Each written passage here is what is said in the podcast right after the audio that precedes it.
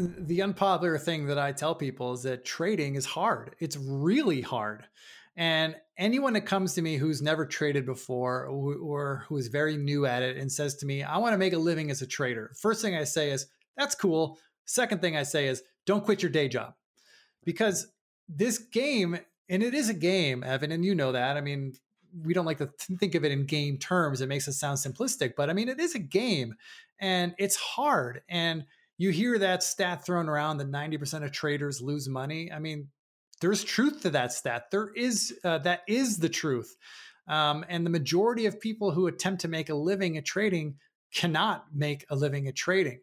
Um, it's, it's kind of like an ironic thing that like the act of trading, you know, buying and selling, identifying chart patterns, finding the fundamentals that you like to trade on.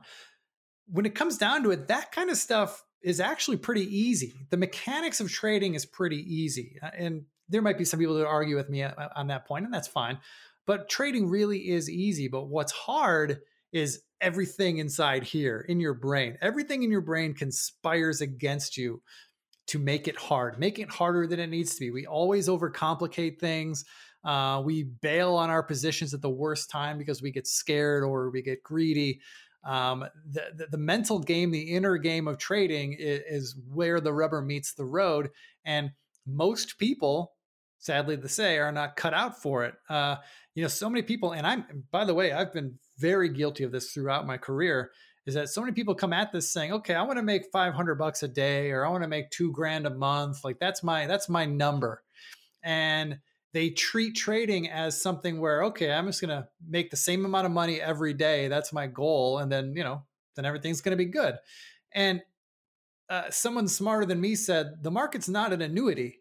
You know, it's not just going to give you what you need every day.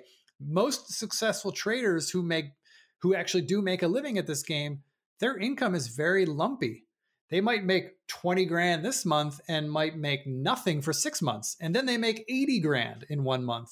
I mean, it can be all over the place. And if you are not good outside of trading at budgeting, managing your finances, staying out of debt, uh, keeping your lifestyle in check, if you're not good at that stuff, I don't care how good you are trading, it's not going to work for you. There's just too much working against you. So, um, it's a hard game, man. And I can tell you, and I tell everybody this, I'm not ashamed to say it.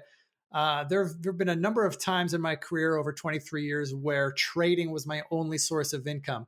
Uh, and I can tell you almost with 100% correlation, whenever trading was my only source of income, that is without a doubt whenever I've done the worst at trading. And it's mm. totally a mental game. It's a mental thing for me I know what I'm supposed to do theoretically. I know the buttons to press and I know the strategies to use and I know when to buy and know when to sell. But there's something in my brain that when everything's riding on it, like I, my rent doesn't get paid if I don't make money this month, hmm. I short circuit myself at every turn.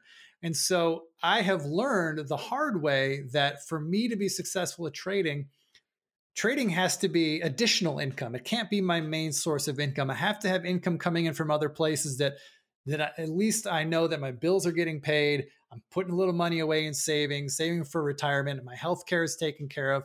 I need all that stuff before I can start trading because otherwise it's it's trouble. And you know that, that's not a sexy story, and that's not going to sell subscriptions.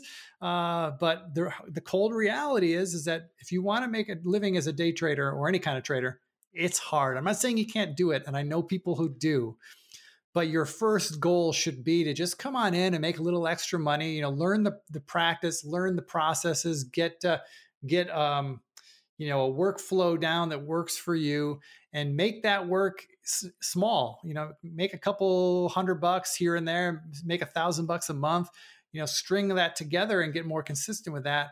Make that your goal. And all of a sudden if you look back after a year and say oh wow i've made enough money that I don't need to work anymore. Okay, then you have that conversation, but don't make it your goal right out of the gate. That's just, you know, you're setting yourself up for frustration and, and trading's hard enough. It's frustrating enough. You don't need to add more frustrations on top of it.